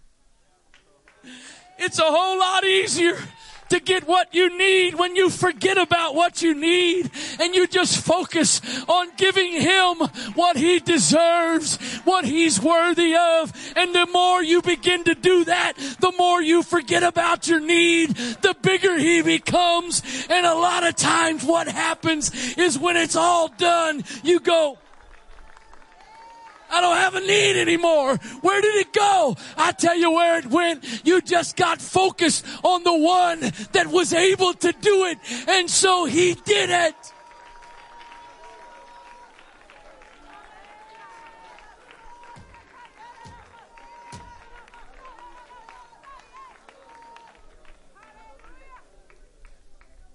Last one.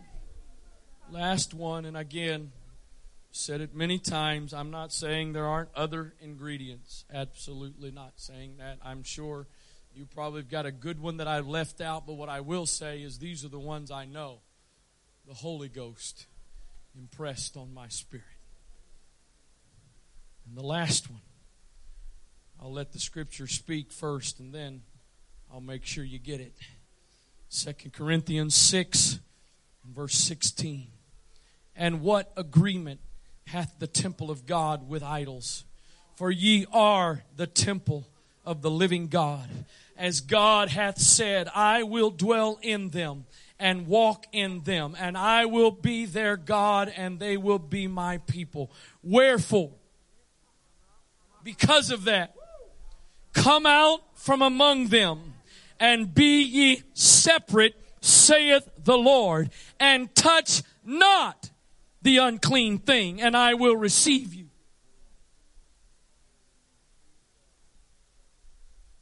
Notice, he said, don't even touch it. Some of you here tonight, especially some of you young adults, you hear me right now. Some of you are touching some things, and I'm not talking about the opposite sex. Some of you are touching some things that you need to quit arguing about whether it's right or wrong and think about the fact it's going to open some doors up that you eventually may not be able to shut. Touch not. 1 Corinthians 6 and 15. Know ye not that your bodies are the members of Christ? Shall I then take the members of Christ and make them the members of an harlot? God forbid. What? You, you, you got to read it that way. You just can't read it. You just can't read it m- monotone. What? No. You got to, Brother Godwin, that's the one that comes to mind who would do it. What? Paul's like, what? It's in there in the, in the in the DSW version. What? Are you kidding me? Don't you know that he which is joined to an harlot is one body? For two, saith he, shall be one flesh. But that is joined unto the Lord. But that, but he that is joined unto the Lord is one spirit. Flee fornication. Every sin that a man doeth is without the body, but he that committeth fornication sinneth against the, his own body. This is the, this this what is the one I was really talking about. I got got messed up there. You got to really what? What? Know you not that your body is the temple of the Holy Ghost, which is in you, which have been which ye, which ye have of God, and ye are not your own. You're not your own. That's when you're arguing about what's right or wrong. You're just talking about who owns you. The more you want to fuss and argue and debate, you're saying who's the owner. But when you acknowledge who owns you, you have been bought with a price. Therefore, glorify God in your body and in your spirit, which are God's.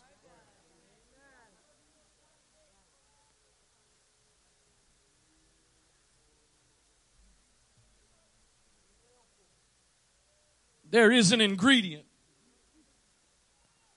that is another one that can't be left out. You hear me right now. Separation. What we teach, believe, preach.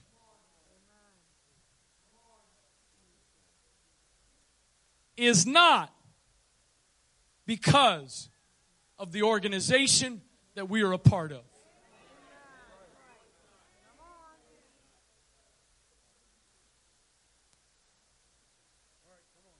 What half of you don't know is we've pretty much become some of the more conservative people in it. And yet we haven't changed. If all we were doing was trying to be loyal to an organization, there's a lot of things we could stop doing or start doing. But there is an ingredient that we are to come out from among them. And yes, absolutely, absolutely, 100%. Holiness starts on the inside. Don't, don't get a bit confused and you hear this preacher clearly. It starts on the inside. But I don't know how much better to say it than the old song. Jesus on the inside, working on the outside. Oh, what a change in my life.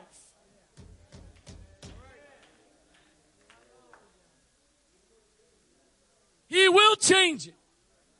And hear me, you and I are not called to change others.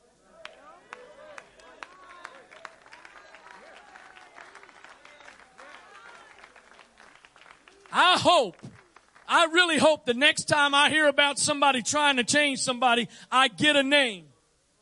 Because I promise you, you're about to see a side of David Stephen Wright you didn't know I had. I believe it. I practice it. I believe we're called to be separate inside first and demonstrated outwardly. But we're not called to go around getting everybody to match up. And the reason I know that because I've seen it enough times where somebody didn't have anybody say anything to them. And they have testified, you know what? God just began to deal with me that I really needed to stop this or I shouldn't do that. And all on their own. Here we go. Another one of those things I say, and I promise you I will keep saying it. There's no doubt in my mind the people that go around and do that to other people are the people who are doing it but resent it. The people that go around to a new convert and tell them, you can't wear that anymore. It's not because you got a right attitude and right spirit and you're trying to protect the body. It's because you got a bad spirit. And you're dotting the I's and crossing the T's, but you, my friend, are a Pharisee. I really should have stopped preaching 40 minutes ago. You are simple as that. You are a Pharisee. You look good on the outside, but you are dead on the end. Because if you got it on the outside, but you got it on the inside, you realize you got where you are by the grace of God working on you, and they'll get to the right place by the grace of God working on them. But that again does not mean that we let go of the ingredient. Because it is absolutely necessary.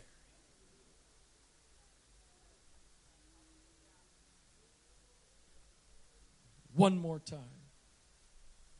I am pretty sure you probably could add something to the list. Hopefully, it's just simply one of those things that if it's left out, it's still okay. Because I believe I've covered the foundational ingredients.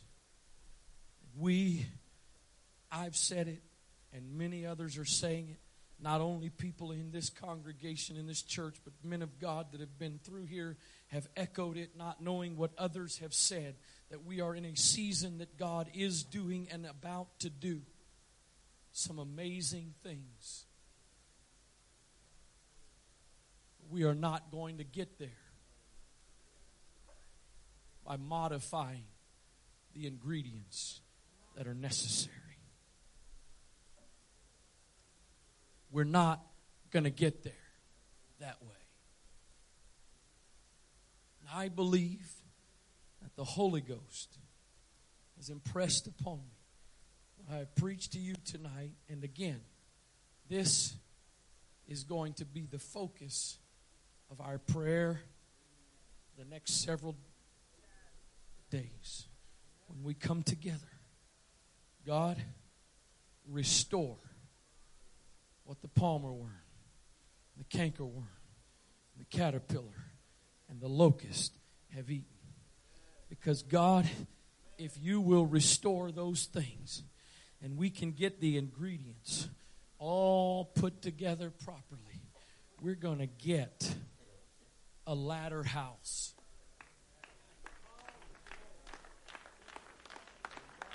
I messed up. I should have had I should have had baked brownies hidden in there. Pulled them out on you. So I want you to stand.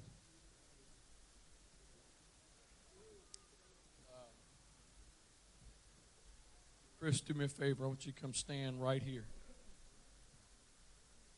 Just stand right here, right about here, facing that way. Brother Jonathan, do me a favor. I want you to come stand here facing that way.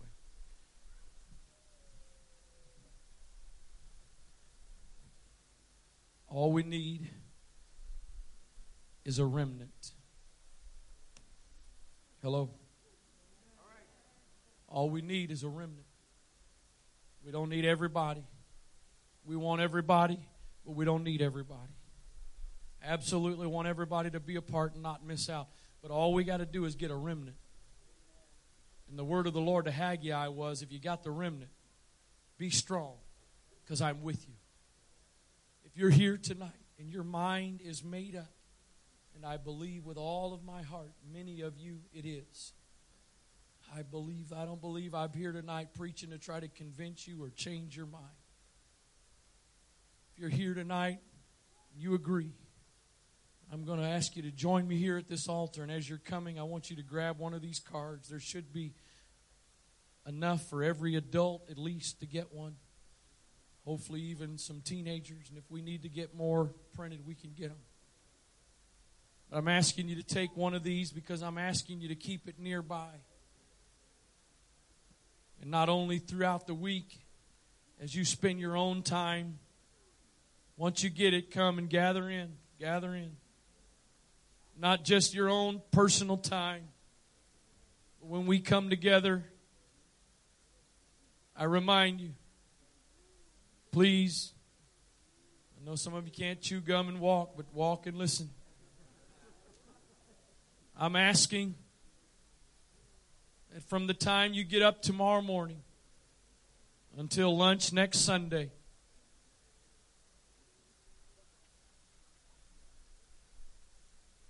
from the time you get up until lunch next Sunday, that you eat only one meal a day. And again, you need to spend some time on your own in prayer. But I'm asking you to give at least one evening, Tuesday or Wednesday, to come to the church for prayer. I will be here both of those nights. If the Lord leads us to do directed prayer, we will do directed prayer. Don't come in here either of those nights and sit and just wait on something. We're going to pray. We're going to pray that God's going to restore. Thursday night is obviously regular service. We're going to, more than likely, Thursday night will pretty much be prayer. Brethren, Saturday evening, sad, this Saturday is our regular monthly night for prayer. We're changing the time and going to start at 9. That way we can have more time and still get out at a relatively reasonable time. And then Sunday morning and Sunday night, Brother Shelton is going to be here with us. Be here Saturday night, a part of men's prayer. Going to be here Sunday. I felt led and feel like the Lord confirmed it to ask him to come and be a part. But I believe that what the Holy Ghost wants to do this week is to restore. Joel 1 tells us what's going to happen the destruction, the severity of the destruction. But that wasn't the end of the story. The end of the story was sanctify yourselves, call a solemn assembly, let the ministers and the priests weep between the porch and the altar. And the Lord says, when that happens, everything, everything, the palmer worm, the canker worm, the caterpillar, and the locust destroyed, he said, I will restore. Now, there's a few of you that are already feeling it. I'm asking you to go ahead and yield to it. And then the rest of you, if you feel it, join in.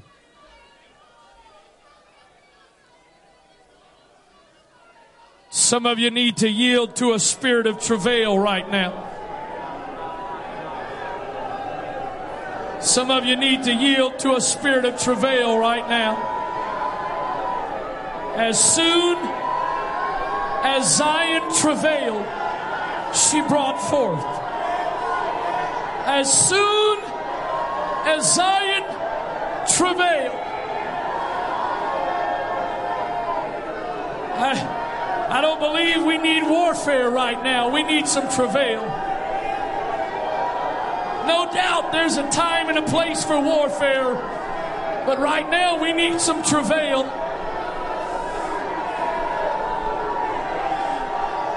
We need we need some weeping between the porch and the altar. We need some weeping between the porch and the altar. Spare your people, O Lord. Spare your people, O Lord. Don't let your name be a reproach. Don't let the heathen be able to say, Where is your God?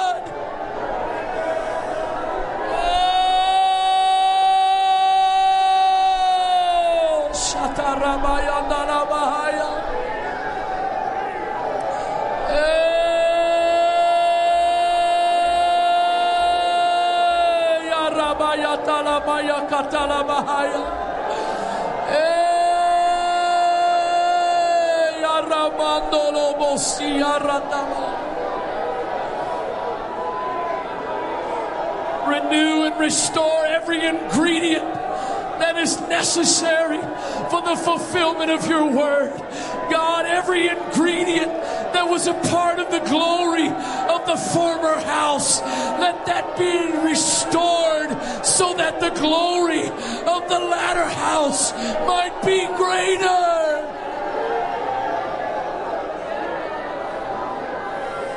Ramandalamaye,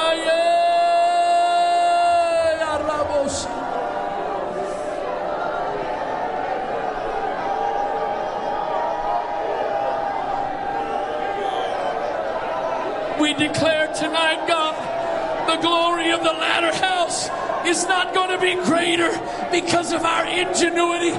It's not going to be greater because of our brilliant ideas. It's not going to be greater because we figured out a better way. It's going to be greater because the components, the ingredients are going to be restored and work and move in a new dimension,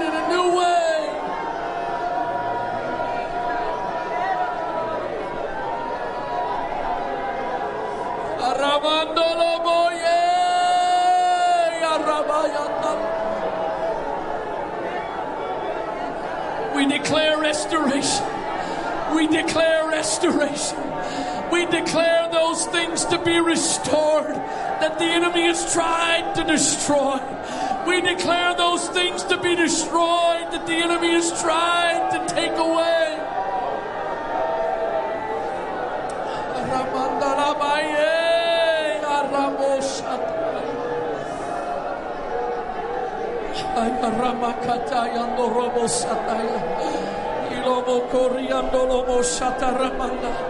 God, I pray tonight that this generation, God, the generation that didn't see the former house, the generation that was too young to be a part of the former house, God, let this generation embrace the ingredients. Let this generation embrace the ingredients. We're not going to reject them. We're not going to neglect them. We're not going to compromise them, but we're going to embrace them.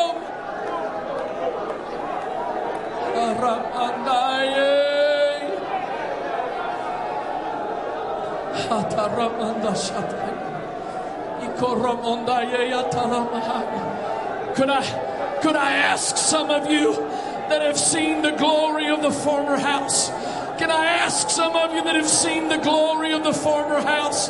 Would you begin to make your way around this altar and lay hands on those that may not have seen the former house, but God wants to build the latter house through them?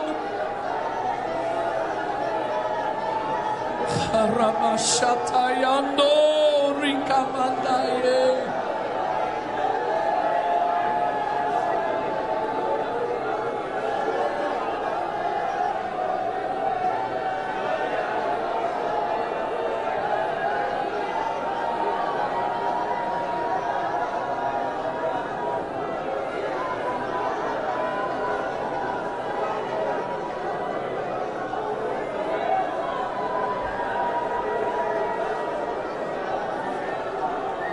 It's not by might, it's not by power, but it's by your spirit.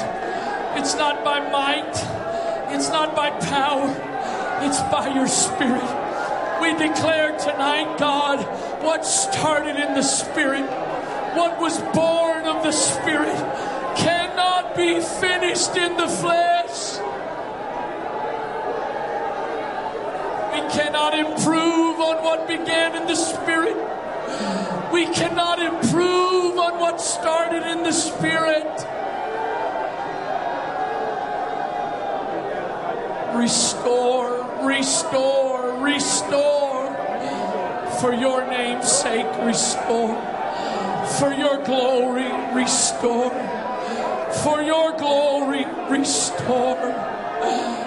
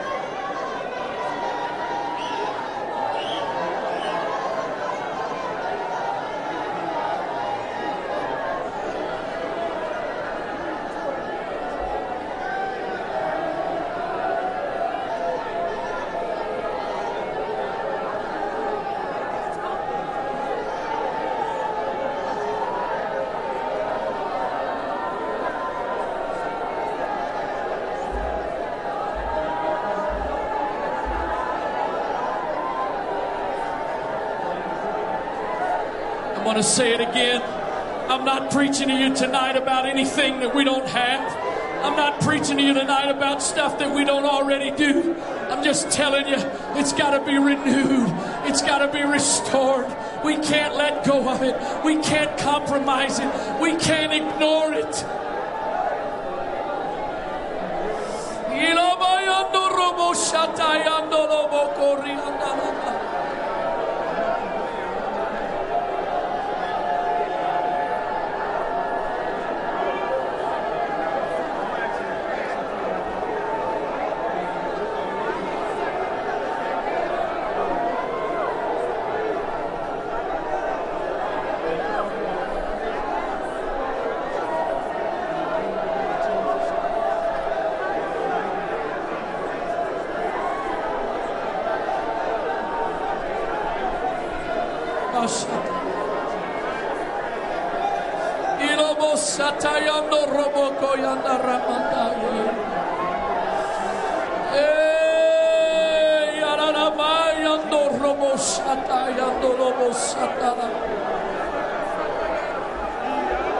Let the glory, let the glory of this house be all that you intended it to be. Let the glory of this house be what you intended. Not our desires, not our wishes, not our wants, but what you have said it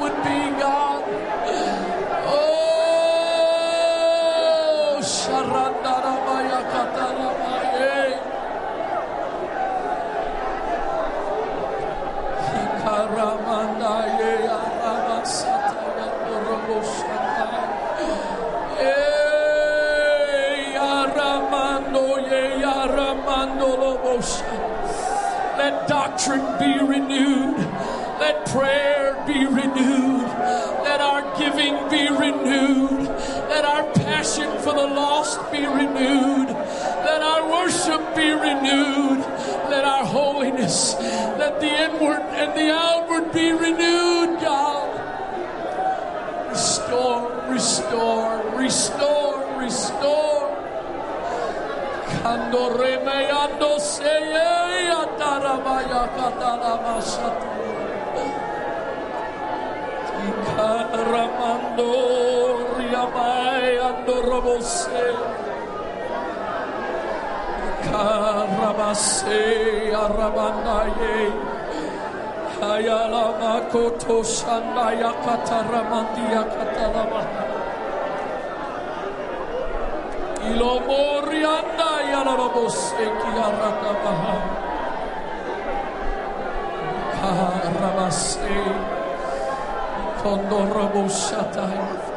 Baptize us afresh and anew.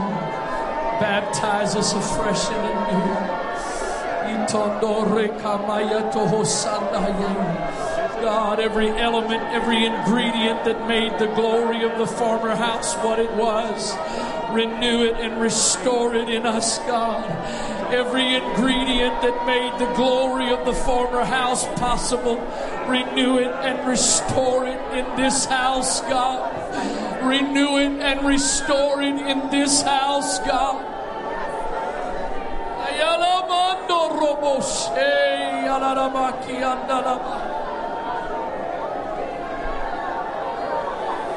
Hey,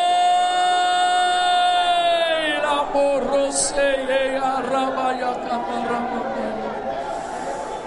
Kotoria mandolo bose alarama. Koromonde ye ya rabasi andolo shata. Ilo morondolo aramanda ya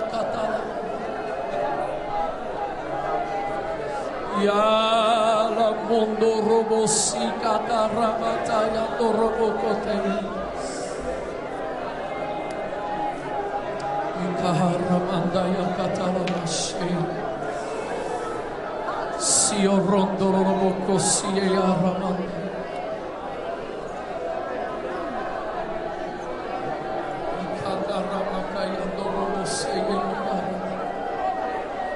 Yalara mando robo